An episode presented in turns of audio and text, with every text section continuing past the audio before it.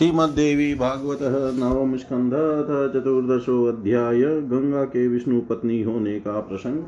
नारदुवाच लक्ष्मी सरस्वती गंगा तुलसी विश्वपावनी, एता नारायणस्येव चतस्रश्च प्रिया गङ्गा जगाम वैकुण्ठमिदमेव श्रुतं मया। कथं सा तस्य पत्नी च, बभुवेति च न श्रुतम्। श्रीनारायण उवाच। गङ्गा जगाम वैकुण्ठं ततपश्चाजगतां विधि गात्। गत्वोवाच तदया सार्धं प्रणम्य जगदीश्वरं। ब्रह्मोवाच। राधा कृष्णाङ्गसम्भूता या देवी द्रवरूपिणी नवयौवनसम्पन्ना सुशीला सुन्दरी वरा। शुद्धसत्त्वस्वरूपा च क्रोधाहङ्कारवर्जिता तदङ्गसम्भवा नान्यं वृणोति यं च तं विना। तत्रा तीमानिनी राधा सा च तेजस्विनी वरा समुद्युक्ता पातुमीमां भीतेयं बुद्धिपूर्वकम्। विवेशचरणाम्भोजे कृष्णस्य परमात्मन सर्वत्र गोलकं शुष्कं दृष्ट्वामगमं तदा। गोलोके यत्र कृष्णश्च सर्ववृत्तान्तप्राप्तये सर्वान्तरात्मा सर्वेषां ज्ञात्वाभिप्रायमेव च। बहिश्चकार गङ्गां च पादाङ्गुष्ठनखाग्रत दत्त्वास्यै राधिकामन्त्रं पूरयित्वा च गोलकम् प्रणम्यतां च राधेशं गृहीत्वात्रा गमं प्रभो गान्धर्वेण विवाहेन गृहाणे माँ सुरेश्वरीं, सुरेश्वरेषु रसिको रसिकेयं समागता, त्वं रत्नं पुंसु देवेश स्त्रीरत्नं स्त्रीष्विवयं सति। विदग्धया विदग्धेन सङ्गमो गुणवान् भवेत् उपस्थितां स्वयं कन्यां न गृह्णाति हयः पुमान् तं विहाय महालक्ष्मीरुष्टायाति न संशय, यो भवेत् पण्डितः, सोऽपि प्रकृतिं नावमन्यते। सर्वे प्राकृतिका पुंस कामिन्यप्रकृते कला त्वमेव भगवान्नाथो निर्गुणप्रकृते पर। अर्धाङ्गं द्विभुज, कृष्णो यो अर्धाङ्गेन चतुर्भुज कृष्णवामाङ्गसम्भूता बभूव राधिका पुरा। दक्षिणांसः स्वयं सा च वामांस कमला तथा, तेनेयं त्वां वृणोत्येव, यतस्त्वदेहसम्भवा। एकाङ्गं चेव स्त्री पुंसोर्यथा प्रकृतिपुरुषो इत्येवमुक्त्वा धाता तामत समर्पय जगामस। गान्धर्वेण विवाहेन तां जग्राह हरिस्वयं नारायणकरं धृत्वा पुष्पचन्दनचर्चितं। प्रेमे रमापतिस्तत्र गङ्गया सहितो मुदा गङ्गापृथिवीं गता या सा स्वस्थानं पुनरागता। निर्गता विष्णुपादाब्जा तेन विष्णुपदिति च मूर्छां सम्प्राप सा देवी नवसङ्गमलीलया। रसिका सुखसम्भोगाद्रसिकेश्वरसंयुता तां दृष्ट्वा दुःखिता वाणी पद्मया वजितापि च नित्यमीष्यति तां वाणी न च गङ्गा सरस्वतीं। गङ्गा शशापकोपेन भारते च हरिप्रिया। गङ्गया सह तस्यैव तिस्रो भार्या रमापते। सार्धं तुलस्या पश्चाच्च चतस्रश्चाभवन्मुने सार्धं तुलस्या पश् पश्चाच्च चतस्रश्चाभवन्मुने नारद जी बोले हे प्रभो, यह तो मैंने आपसे सुन लिया कि लक्ष्मी, सरस्वती, गंगा और विश्व पावनी तुलसी, ये चारों ही भगवान नारायण की पत्नियाँ हैं और उनमें से गंगा वैकुंठ चली गई। किंतु वे गंगा विष्णु की पत्नी कैसे हुई, यह प्रसंग मैंने नहीं सुना। श्री नारायण बोले, हे नारद, जब गंगा जी वैकुंठ चली गई उसके पश्चात जगत की रचना करने वाले ब्रह्मा जी भी वहाँ पहुँचे। गंगा के साथ जगदीश्वर विष्णु के पास पहुंचकर उन्हें प्रणाम करके वे उनसे कहने लगे।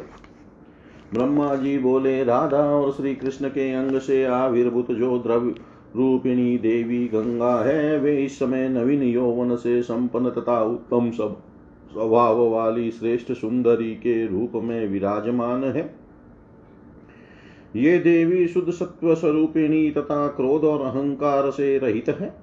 उन श्री कृष्ण के अंग से प्रादुर्भूत ये गंगा उन्हें छोड़कर किसी अन्य का पति रूप में वर्णन नहीं करना चाहती। किंतु अतिमाननी राधा वहाँ विद्यमान है। वे श्रेष्ठ तथा तेजस्विनी राधा इन गंगा को पी जाने के लिए उद्यत थी। इससे अत्यंत भयभीत ये गंगा बड़ी बुद्धिमानी के साथ परमात्मा श्री कृष्ण के चरण कमल में समाविष्ट हो गई। उस समय सर्वत्र ब्रह्मांड गोलक को शुष्क हुआ देख कर मैं गोलोक गया, जहाँ पर सर्वांतरयामी श्री कृष्ण संपूर्ण वृतांत जानने के लिए विराजमान थे। उन्होंने सबका अभिप्राय समझकर अपने चरण के अंगुष्ठ नख के अग्रभाग को गंगा भाग से गंगा को बाहर निकाल दिया। तब मैंने इस गंगा को राधिका मंत्र प्रदान कर इनके जल से ब्रह्मांड गोलक को पूर्ण करके, उन राधा तथा राधापति श्री कृष्ण को प्रणाम करके मैं इन्हें साथ लेकर यहाँ आया।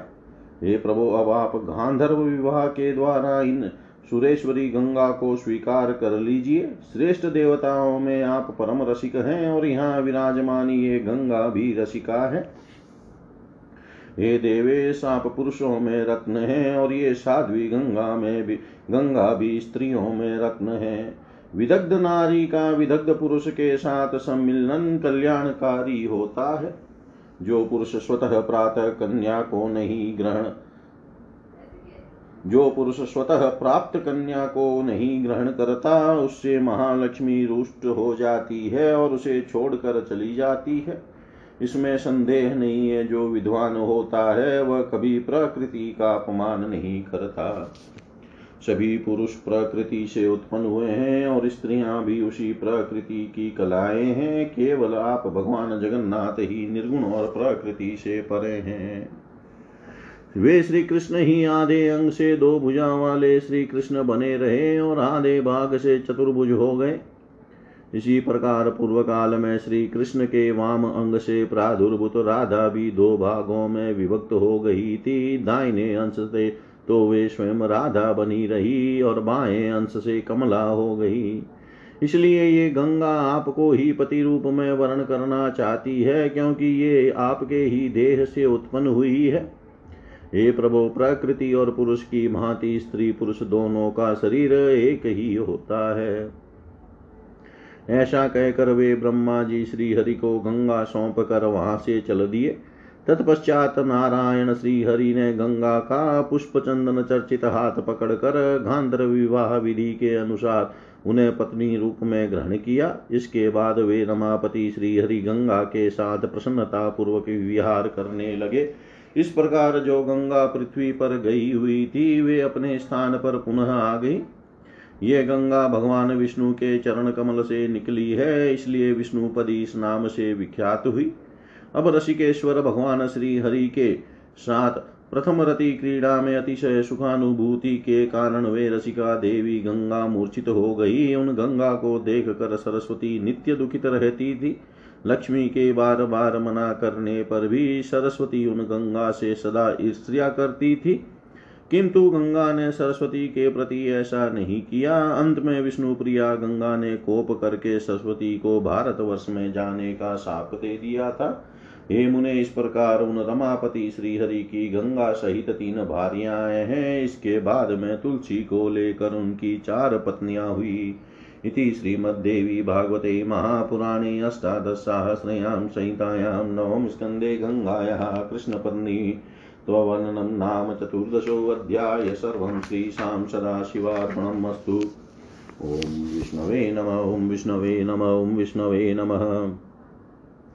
श्रीमद्देवी भागवत नवम स्कंध अथ पंचदशोऽध्याय तुलसी के कथा प्रसंग में राजा वृषध्वज का चरित्र वर्ण नारद नारदुवाच नारायणप्रिया साध्वी कथं सा च बभूव? तुलसी कुत्र सम्भूता का वासा पूर्वजन्मनि? कस्य वासा कुले जाता? कस्य कन्याकुले सती? केन वा तपसा च सम्प्राप्ता प्रकृते परम्? निर्विकारं निरीहं च सर्वविश्वस्वरूपकं नारायणं परं ब्रह्म परमेश्वरमीश्वरं सर्वाराध्यं च सर्वेशं सर्वज्ञं सर्वकारणं सर्वाधारं सर्वरूपं सर्वेषां परिपालकम् कथमेतादृशी देवी वृक्षत्वं समवापः कथं साप्य सुरग्रस्ता सम्बभूव तपस्विनी सुस्निग्धं मे मनोलोलं प्रेरयन् माँ मुहुर्मुहुः चेतुर्महर्षि सन्देहं सर्वं सन्देहभञ्जन। श्रीनारायण उवाच। मनुश्च दक्षसावर्णी पुण्यवान् वैष्णव शुचि यशस्वी कीर्तिमाश्चेव विष्णोरंशसमुद्भव तत्पुत्रो ब्रह्मसावर्णी धर्मिष्ठो वैष्णव शुचि तत्पुत्रो धर्मसावर्णी वैष्णवश्च जितेन्द्रिय। तत्पुत्रो रुद्रसावर्णी भक्तिमान् विजितेन्द्रिय। तत्पुत्रो देवसावर्णी विष्णुव्रतपरायण। तत्पुत्र इन्द्रसावर्णी महाविष्णुपरायण। वृषध्वजश्च तत्पुत्रो वृषध्वजपरायण।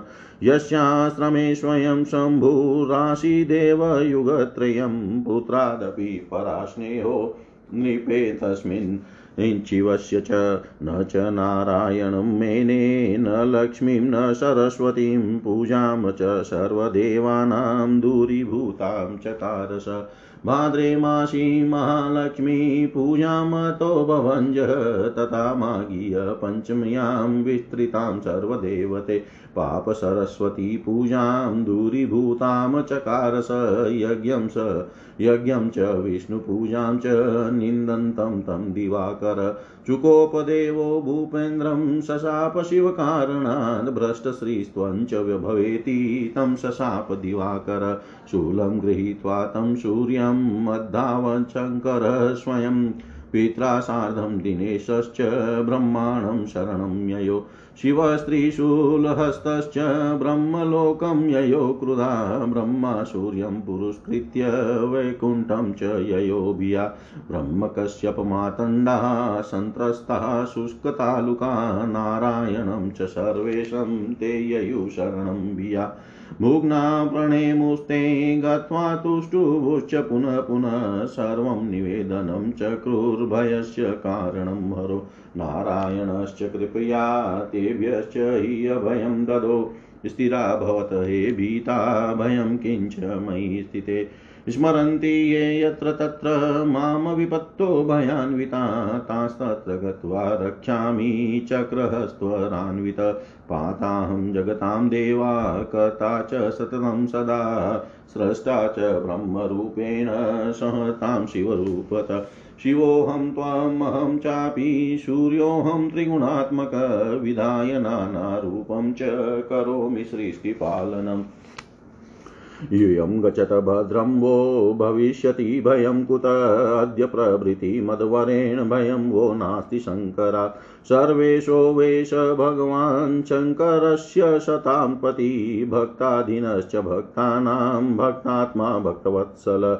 सुदर्शन शिवश्चेव मम प्राणाधिकप्रिय ब्रह्माण्डेषु न तेजस्वी हे ब्रह्मन्नयो पर सक्तः स्रष्टुं महादेव सूर्यकोटिं च लीलया कोटिं च ब्रह्मणामेव नासाध्यं शुलिन प्रभो ब्रह्म बाह्यं ज्ञानं नेव किञ्चिध्यायते माँ दिवानिशं मन्मन्त्रान् मद्गुणान् भक्त्या पञ्चवक्त्रेण गायति। अहमेव चिन्तयामि तत्कल्याणं दिवानिशं ये यथा माँ प्रपद्यन्ते तास्तथैव भजाम्यहम् शिवस्वरूपो भगवान् शिवाधिष्ठात्रिदेवता शिवं भवति तस्माच्च शिवं तेन विदुर्बुधा। एतस्मिन्नन्तरे तत्र जगाम शङ्करस्थितः सुलहस्तो वृषारूढो रक्तपङ्कजलोचन अवरूयं वृषातूर्णं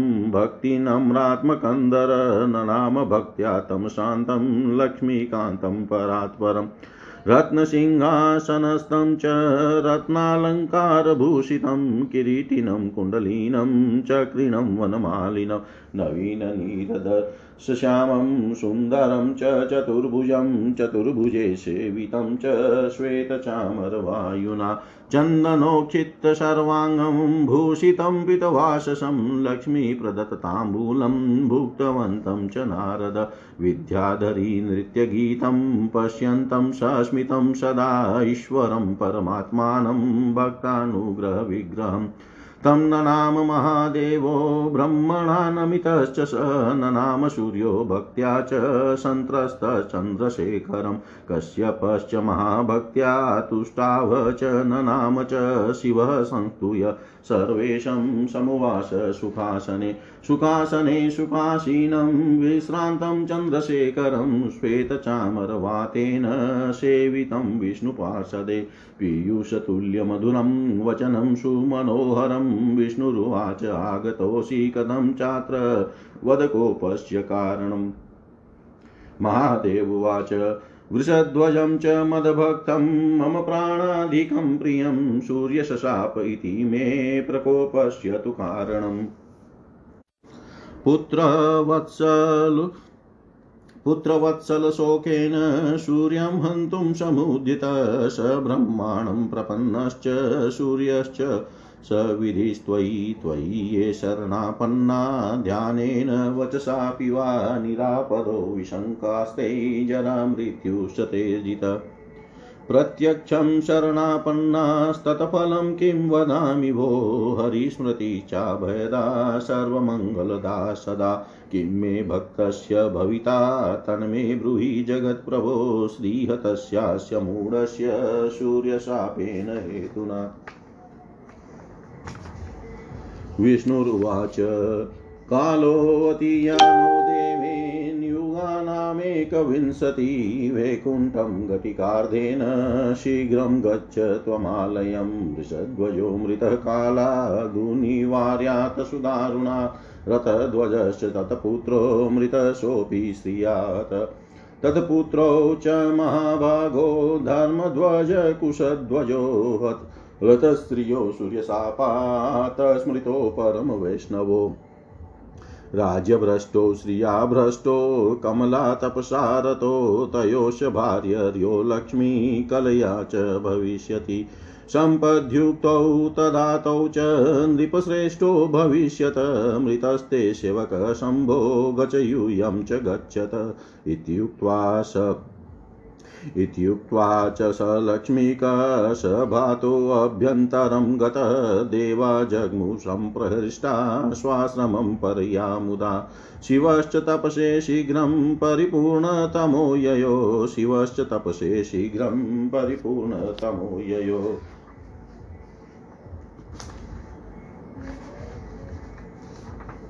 नारद जी बोले परम साध्वी तुलसी भगवान श्री हरि की प्रिय भार्या कैसे बनी? वे कहाँ उत्पन्न हुई थी? पूर्व जन्म में कौन थी? किसके कुल में उत्पन्न हुई थी? और वे सती किसके कुल में कन्या के रूप में प्रादुर्भूत हुई? और अपने किस तपस्या के प्रभाव से वे तुलसी प्रकृति से परे विकार रहित निष्काम सर्व विश्व रूप नारायण पर ब्रह्म परमेश्वर ईश्वर सबके आराध्य सर्वेश सब कुछ जानने वाले संपूर्ण जगत के कारण सर्वाधार सर्वरूप तथा सभी प्राणियों का पालन करने वाले भगवान श्री हरि को पत्नी रूप में प्राप्त हुई। ऐसी साध्वी देवी कैसे वृक्ष बन गई और वे तपस्विनी किस प्रकार के असुर से द्वारा ग्रहित हुई?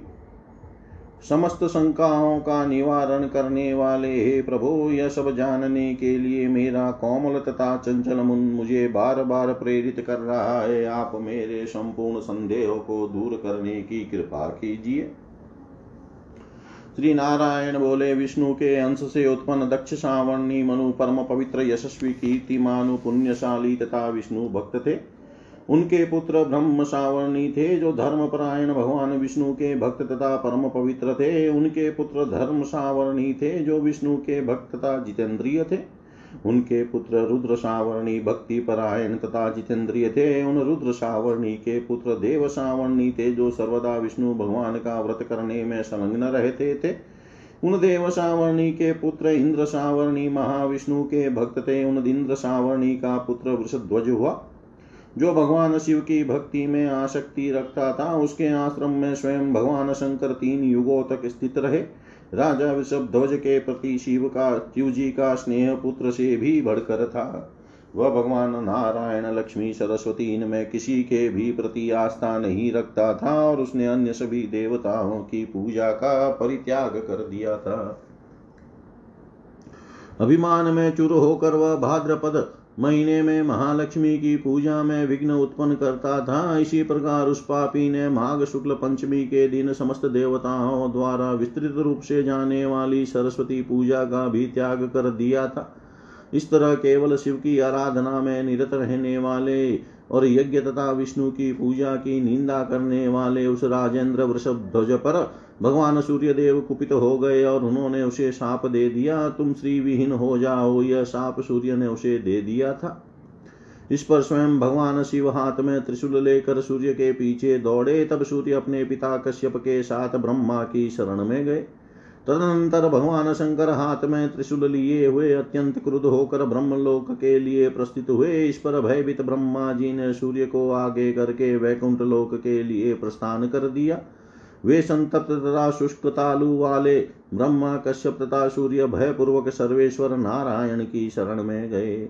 उन तीनों ने वहाँ पहुंचकर मस्तक झुकाकर भगवान श्री हरि को प्रणाम किया और बार बार उनकी स्तुति की। तत्पश्चात उन्होंने श्री हरि से भय का समस्त कारण बताया।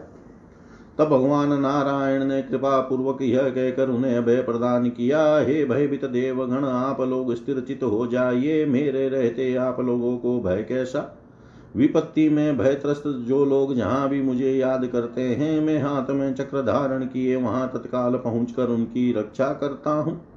हे देवतागण, मैं सदा निरंतर संपूर्ण लोकों की रचना तथा रक्षा किया करता हूँ। मैं ही ब्रह्म रूप से जगत की सृष्टि करने वाला और शिव रूप से संहार करने वाला हूँ। मैं ही शिव हूँ, आप भी मेरे ही रूप हो और ये सूर्य भी मेरे ही स्वरूप है। तीनों गुणों से युक्त मैं ही अनेक विध रूप धारण करके सृष्टि पालन करता हूँ। आप लोग जाइए, आप लोगों का कल्याण होगा। आप लोगों को भय कहाँ? मेरे वर के प्रभाव से आप लोगों को आद से शंकर जी से भय नहीं होगा। वे सर्वेश्वर भगवान शिव सज्जनों के स्वामी भक्तों के वश में रहने वाले भक्तों की आत्मा तथा भक्त वत्सल हैं।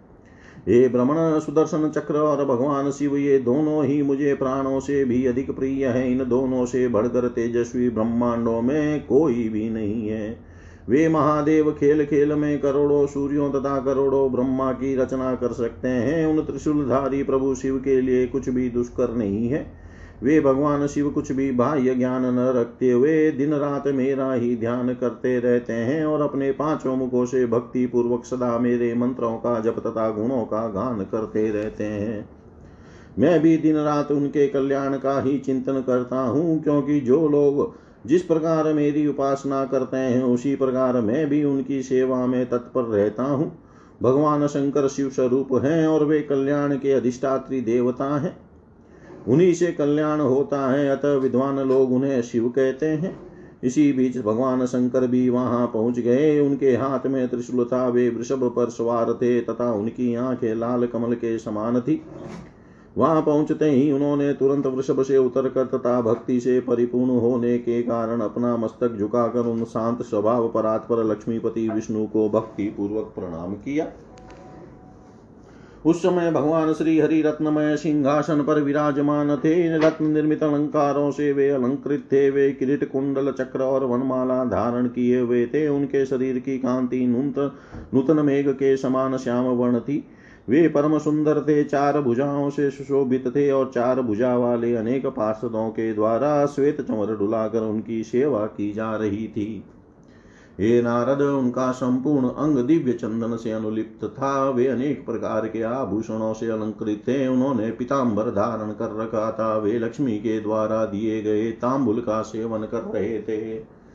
मुस्कराते हुए वे विद्याधरियों के नृत्य गीत आदि का निरंतर अवलोकन कर रहे थे। भक्तों के लिए साक्षात कृपा मूर्ति ऐसे उन परमेश्वर प्रभु को महादेव ने प्रणाम किया। ब्रह्मा जी ने भी महादेव को प्रणाम किया और अत्यंत भयभीत सूर्य ने भी चंद्रशेखर शिव को भक्ति पूर्वक प्रणाम किया।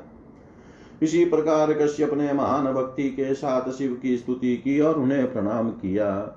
शिव जी सर्वेश्वर श्री हरि का स्तवन करके एक सुखप्रद आसन पर विराजमान हो गए। इसके बाद सुखमय आसन पर सुखपूर्वक विराजमान तथा विष्णु के पार्षदों के द्वारा श्वेत चौर दुलाकर डुलाकर सेवित होते हुए उन विश्रांत शिव जी से भगवान श्री अमृत के समान मधुर तथा मनोहर वचन कहने लगे।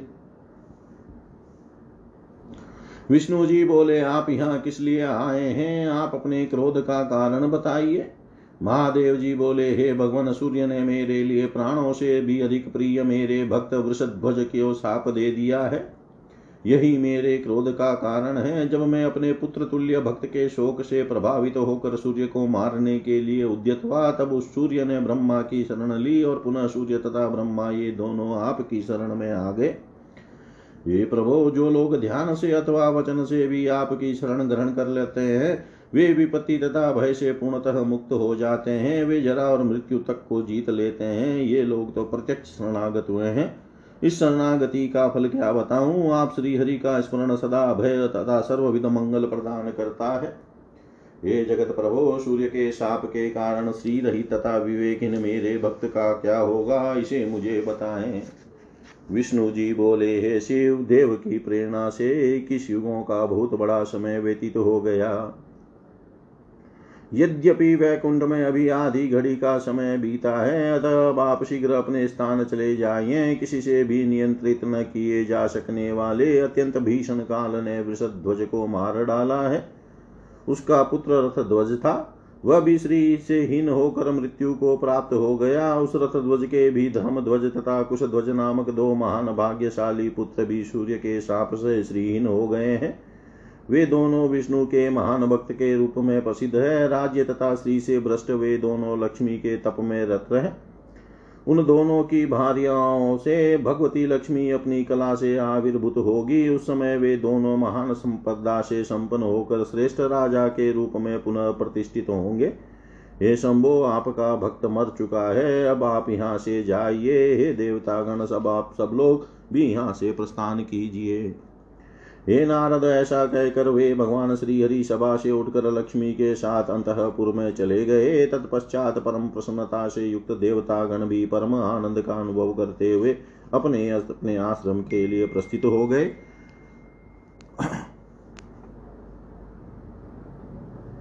तब परिपूर्णतम भगवान शिव भी तपस्या के उद्देश्य से वहाँ चल दिए। इति श्रीमद्देवी भागवते महापुराणे अष्टादशसहस्रयां सहितायां नवम स्कंदे नारायण।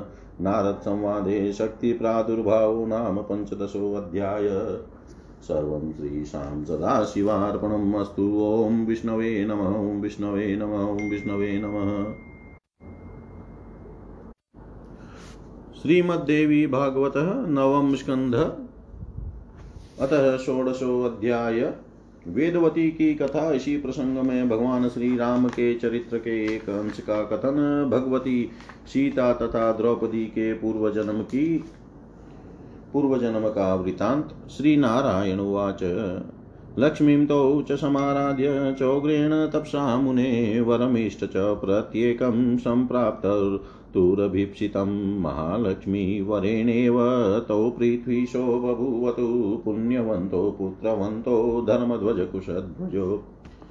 कुशध्वजस्य पत्नी च देवी मालावती सती, सा शुशाव च कालेन कमलांसां सुतां सतीं, सा च भूयिष्ठकालेन ज्ञानयुक्ता बभूव, कृत्वा वेदध्वनिं स्पष्टमुतस्थौ श्रुतिका गृहात् वेदध्वनिं सा चकार जातमात्रेण कन्यका तस्मातां च वेदवतीं प्रवदन्ति मनीषिण जातमात्रेण सुस्नाता जगाम तपसेवनम् सर्वैर्निषिद्धा यत्नेन नारायणपरायणा एकमन्वन्तरं चैव पुष्करे च तपस्विनी अत्युग्रा च तपस्यां च लीलया हि चकार सा तथापि पुष्टा न क्लिष्टा। नवयौवनसंयुता शुश्रावसा च सहसा सुवाचम शरीरिणम् जन्मान्तरे च ते भर्ता भविष्यति हरि स्वयं ब्रह्मादिभिः दुराराध्यं पतिं लप्स्यसि सुन्दरि इति श्रुत्वा च सा हृष्टा चकार पुनस्तप अतीव निर्जनस्थाने पर्वते गन्धमादने। तत्रैव शुचिरं तप्त्वा विश्वस्य समुवाससा ददर्शं पुरस्तत्र रावणं दुर्निर्वा निर्वारणं दृष्ट्वा सातिथि भक्त्या च पाद्यं तस्मै ददो किल सुस्वादुभूतं च फलं जलं चापि सुशीतलम् तच भुक्त्वा स तत्समीपत चकार प्रसन्नमिति तां का त्वं कल्याणि वर्तसे तां दृष्ट्वा स वरारोहां। पिनश्रोणी पयोधरां शरत्पद्मोत्श्वास्यां च संस्मितां सुदतीं सती। मूर्छां वापकृपण कामबाणप्रपीडित सकरेण समाकृष्य शृङ्गारं कर्तुमुद्यत। सती चुकोपदृष्ट्वा तं स्तम्भितं च चकार स जडो हस्तपादेश्च किञ्चिद् वक्तुं न च क्षम। तुष्टावमनसा देवीं प्रययो पद्मलोचनां, सा तुष्टा तस्यौस्तवनं सुकृतं च चकार। सा शशापमदते त्वं विनिख्यसि स बान्धव स्पृष्टां च त्वया कामाद् बलं चाप्यवलोकय इत्युक्त्वा सा च योगेन देहत्यागं चकारः गङ्गायां तां च सन्न्यस्य स्वगृहं रावणो ययो। अहो किमद्भुतं दृष्टं किं कृतं वानयाधुना इति सञ्चिन्तय सञ्चिन्तय विललाप पुनः पुनः। सा च कालान्तरे साध्वी बभुव जनकात्मजा सीता देवीति विख्याता यदर्थे रावणोऽथ। महातपस्विनी सा च तपसा पूर्वजन्मत, लेभे रामं च भर्तारं परिपूर्णतमं हरि। सम्प्राप तप्साराध्यं दुराराध्यं जगत्पतिं सारमाशुचिरं रेमे रामेण स सुन्दरि। जातिस्मरा न स्मरति तपश्च क्लमं पुरा सुखेन तज्जहो सर्वं दुःखं चापि सुखं फले। नानाप्रकारविभवं चकार शुचिरं सती सम्प्राप्य सुकुमारं तमतीव नवयौवना गुणिनं रसिकं शान्तं कान्तं देवमनुत्तमं स्त्रीणां मनोज्ञं रुचिरं तथा लेभे यथेप्सितं। पितुः सत्यपालनार्थं सत्यसन्धो रघुध्वः जगाम काननं पश्चात् कालेन च बलीयसा। तस्थौ समुद्रनिकटे शीतया लक्ष्मणेन च ददश तत्र अग्निं च विप्ररूपधरं हरि। रामं च दुःखितं दृष्ट्वा स च दुःखी बभूव। उवाच किञ्चित् सत्येष्टं सत्यं सत्यपरायण द्विजुवाच। भगवन् श्रूयतां राम, कालोऽयं यदुपस्थितः, सीताहरणकालोऽयं तवेव समुपस्थित। देवं न दुर्निवार्यं च न च न च देवात् परो बली जगत्प्रसुमैन्यस्य छायां रक्षान्तिके धुना दास्यामि शितां तुभ्यं च परीक्षासमये पुनः देवे प्रस्थापितोऽहं च न च विप्रोतासन। रामस्तद्वचनं श्रुत्वा न प्रकाशय न लक्ष्मणं स्वीकारं वचश्चक्रे हृदयेन विधूयता। वग्निर्योगेन सीताया, माया सीतां चकार तत्तुल्यगुणसर्वाङ्गां ददो रामाय नारद। सीतां गृहीत्वा स ययो गोप्यं वक्तु निषिध्य च लक्ष्मणो नेव बुधे गोप्यमन्यस्य का कथा। एतस्मिन्नन्तरे रामो ददर्श कानकं मृगं सीता तं प्रेरयामास तदर्थे यत्नपूर्वकं सन्न्यस्य लक्ष्मणं रामो जानक्या रक्षणे वने स्वयं जगाम तूर्णं तं विव्याधसायकेन च लक्ष्मणेति च शब्दं स कृत्वा च मायया मृगप्राणास्त्याज्य सहसा पुरो दृष्ट्वा हरिं स्मरन् मृगदेहं परित्यज्य दिव्यरूपं विधाय च रत्ननिर्माणयानेन वैकुण्ठं स जगाम वैकुण्ठलोकाद्वार्या सिद्धिं करो द्वारपालयो, पुनर्जगाम तद्द्वारमादेशाद्द्वारपालयो अथ शब्दं च सा श्रुत्वा लक्ष्मणेति च विक्लवं तमयि प्रेरयामास। लक्ष्मणं रामसन्निधो। गते च लक्ष्मणे रामं, रावणो दुर्निर्वारण। सीतां गृहीत्वा प्रययो लङ्कामेव स्वलीलया। विषसाद च रामश्च, वने दृष्ट्वा च लक्ष्मण, तूर्णं च स्वाश्रमं गत्वा सीता। ददश मूर्छां सम्प्राप सुचिरं विललापवृशं पुनः पुनः पुनश्च बभ्राम तदन्वेषणपूर्वकं कालेन प्राप्य तद्वार्तां गोदावरीनदीतटे सहायान् वानरान् कृत्वा बबन्धसागरं हरि लङ्कां गत्वा रघुश्रेष्ठो जगानसायकेन च कालेन प्राप्य तं हत्वा रावणं बान्धवेश। काम च वग्निपरीक्षां च कारयामाश सत्वरम् उतास तत्र काले तु वास्तवीं जानकीं ददो। उवाच छायावग्निं च रामं च विनयान्विता करिष्यामीति किम तदुपायं वदस्व मे श्रीरामाग्नि उच्यतु। त्वं गच तपसे देवी, पुष्करं च सुपुण्यदं कृत्वा तपस्यां तत्रैव स्वर्गलक्ष्मीर्भविष्यसि सा च तद्वचनं श्रुत्वा प्रतप्य पुष्करे तप। दिव्यं त्रिलक्षवशं च स्वर्गलक्ष्मी बभूव। सा च कालेन तपसा यज्ञकुण्डसमुद्भवा। कामिनी पाण्डवानां च द्रौपदी द्रुप दात्मजा कृते युगे वेदवती कुशध्वजसुता शुभा त्रेतायां रामपत्नी च शीतेति जनकात्मजा। तच्छाया द्रौपदी देवी द्वापरे द्रुपदात्मजा। त्रिहायनी च सा प्रोक्ता विद्यमाना युगत्रये। नारदुवाच प्रिया पञ्चकथं तस्या बभूव मुनिपुङ्गव इति मचितसन्देहं। भञ्जसन्देहभञ्जन श्रीनारायण उवाच। लङ्कायां वास्तवी सीता रामं सम्प्राप नारदरूपयौवनसम्पन्ना छाया च बहुचिन्तया, रामाग्न्यो राज्ञया तप्तुमुपास्ते शङ्करं परं कामातुरा पतिव्यग्रा प्रार्थयन्ति पुनः पुनः। पतिं देहि पतिं देहि पतिं देहि त्रिलोचन, पतिं देहि पतिं देहि पञ्चवार चकार सा शिवस्तत्प्रार्थना श्रुत्वा प्रहस्य रसिकेश्वर, प्रिये तव प्रिया पञ्च भविष्यन्ति वरं ददो। तेन सा पाण्डवानां च बभूव कामिनी प्रिया इति ते कथितं सर्वं प्रस्तावं वास्तवं शृणु। अतः सम्प्राप्य लङ्कायां सीतां रामो मनोहरां विभीषणाय तां लङ्कां दत्त्वा योध्यां पुनः एकादशसहस्राब्दं कृत्वा राज्यं च भारते, जगाम सर्वे लोकेश्च सार्धं वैकुण्ठमेव च।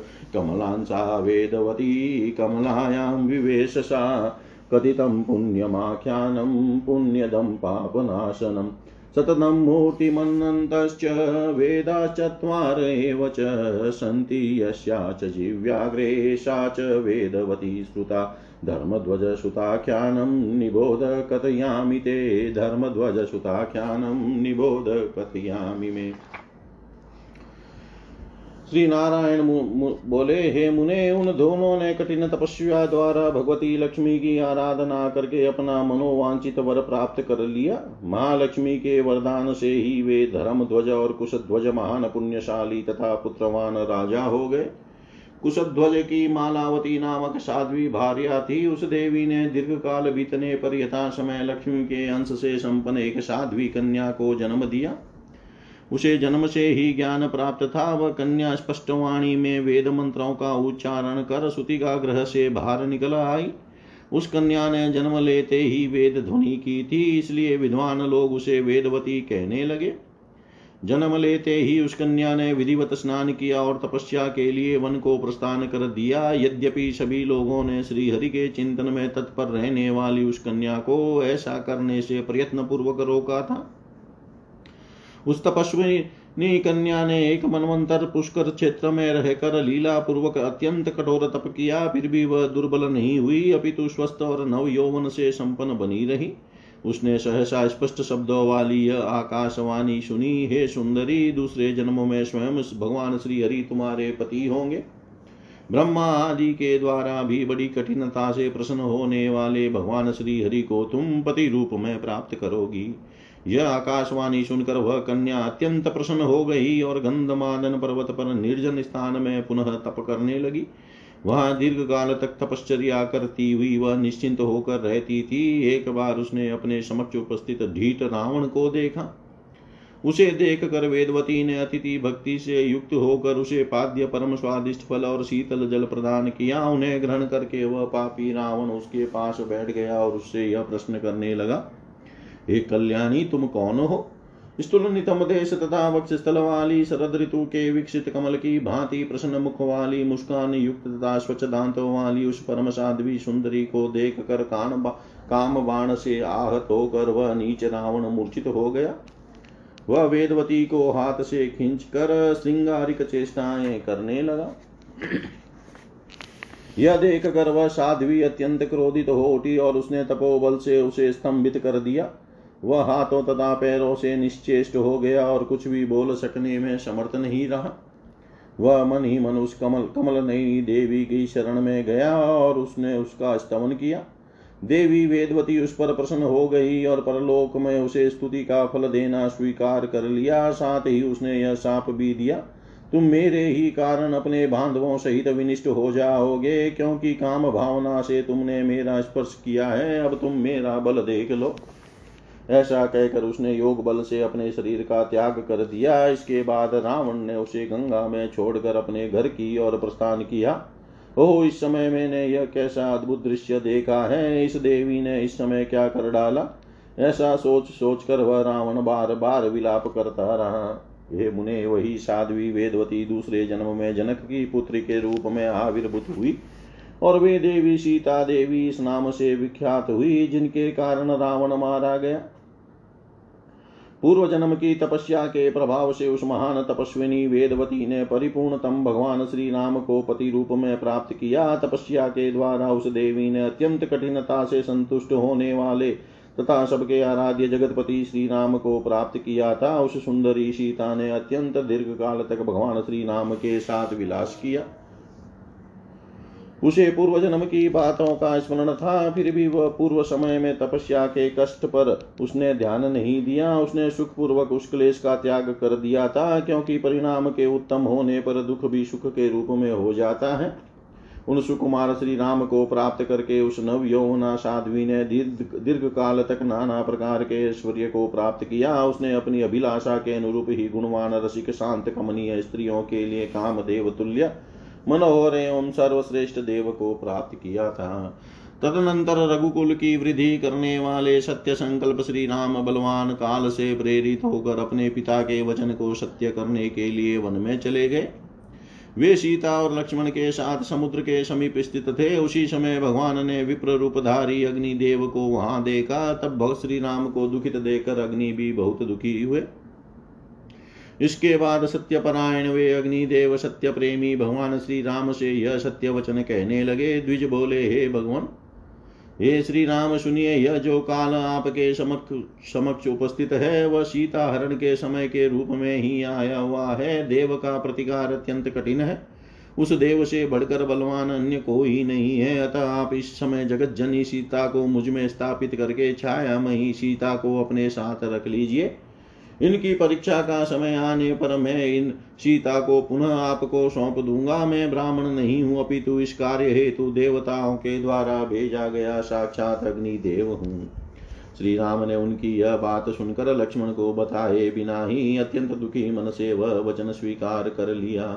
हे नारद, तत्पश्चात अग्निदेव ने योग बल से सीता के ही समान एक माया सीता की रचना की। इसके बाद अग्नि ने गुण और स्वरूप में उस सीता के ही तुल्य माया सीता को श्री राम को सौंप दिया।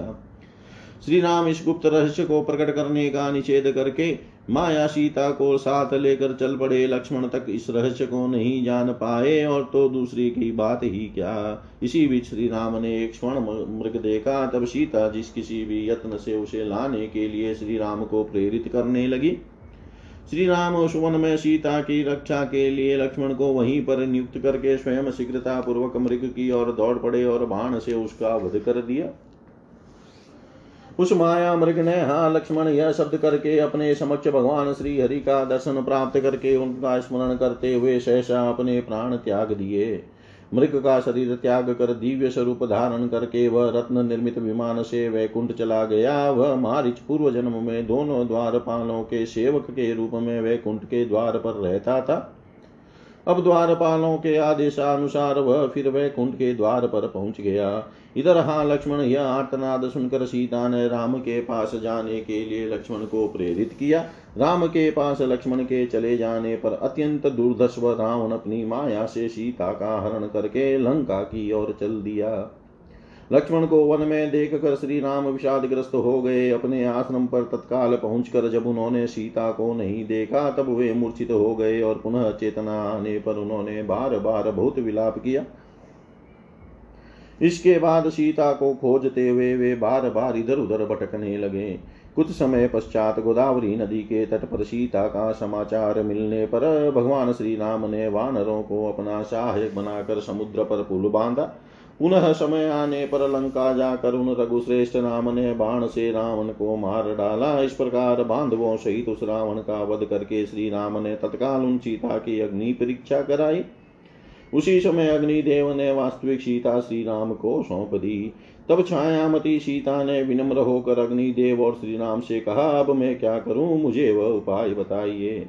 श्री राम और अग्निदेव बोले, हे देवी, तुम तपस्या करने के लिए अत्यंत पुण्यप्रद पुष्कर क्षेत्र में जाओ, वहाँ तपस्या करके तुम स्वर्ग लक्ष्मी बनोगी। ये, वे यह वचन सुनकर पुष्कर क्षेत्र में जाकर दिव्य तीन लाख वर्षों तक कठिन तपस्या करके स्वर्ग लक्ष्मी के रूप में प्रतिष्ठित हो गई। काल क्रम से वे ही देवी तपस्या के प्रभाव से यज्ञ कुंड से उत्पन्न होकर महाराज द्रुपद की पुत्री तथा पांडवों की प्रिया द्रौपदी बनी। इस प्रकार सत्युग में कुश ध्वज की वही कन्या कल्याणमयी वेदवती त्रेता युग में जनक की पुत्री हुई और बाद में वे श्री राम की पत्नी बनी। पुनः वह छाया वही छाया सीता द्वापर में द्रुपद की पुत्री देवी द्रौपदी के रूप में आविर्भूत हुई। अतः तीनों युगों में विद्यमान रहने वाली उस देवी को त्रिहायणी भी कहा गया है। नारद जी बोले, शंकाओं का समाधान करने वाले हे मुनिश्रेष्ठ, उस द्रौपदी के पाँच पति कैसे हुए? मरे, मेरे मन को यह मन का यह संदेह दूर कीजिए, कर दीजिए। मेरे मन का यह संदेह दूर कीजिए। श्री नारायण बोले, हे नारद, जब लंका में वास्तविक सीता भगवान राम को प्राप्त हो गई, तब रूप एवं यौवन से संपन्न छाया सीता महान चिंता से व्याकुल हो उठी। तदनंतर भगवान श्री राम और अग्नि की आज्ञा के अनुसार वह भगवान शंकर की उपासना में तत्पर हो गई। कामातुर पति प्राप्ति के लिए वग्र, व्यग्र होकर बार बार यही प्रार्थना करने लगी, हे त्रिलोचन मुझे पति प्रदान कीजिए, ऐसा उसने पाँच बार कहा था। उस प्रार्थना को सुनकर ऋषिकेश्वर शंकर ने हंसकर यह वर दे दिया, हे प्रिय, तुम्हारे पाँच पति होंगे, इसीलिए वे छाया सीता द्वापर में पाँचों पांडवों की प्रिय भारिया हुई। इस प्रकार मैंने आपको यह सब बता दिया। अब आप वास्तविक प्रसंग सुनिए। भगवान श्री राम लंका में मनोहारिणी सीता को पा जाने के अनंतर वह लंका विभीषण को सौंप कर अयोध्या वापस चले गए और भारत वर्ष में ग्यारह हज़ार वर्षों तक राज्य करके समस्त पूर्ववासियों सहित वैकुंठ चले गए। लक्ष्मी के अंश से प्रादुर्भूत वह वेदवती लक्ष्मी के विग्रह में समाविष्ट हो गई। इस प्रकार मैंने यह पवित्र पुण्यदायक तथा पापनाशक आख्यान आपसे कह दिया। मूर्तिमान रूप में चारों वेद उसकी जीवा के अग्रभाग पर निरंतर विराजमान रहते थे, इसीलिए वह वेदवती नाम से प्रसिद्ध हुई थी। अब मैं आपको धर्म ध्वजा की कन्या का आख्यान बता रहा हूँ। ध्यान पूर्वक सुनिए। इति श्रीमद्देवी भागवते महापुराणे अष्टादशसाहस्रयां संहितायां नवम स्कन्धे महालक्ष्म्या वेदवतीरूपेण राजगृहे जन्मवर्णनं नाम षोडशोऽध्याय। सर्वं श्रीशां सदाशिवार्पणम् अस्तु। ॐ विष्णवे नमः ॐ विष्णवे नमः ॐ विष्णवे नमः।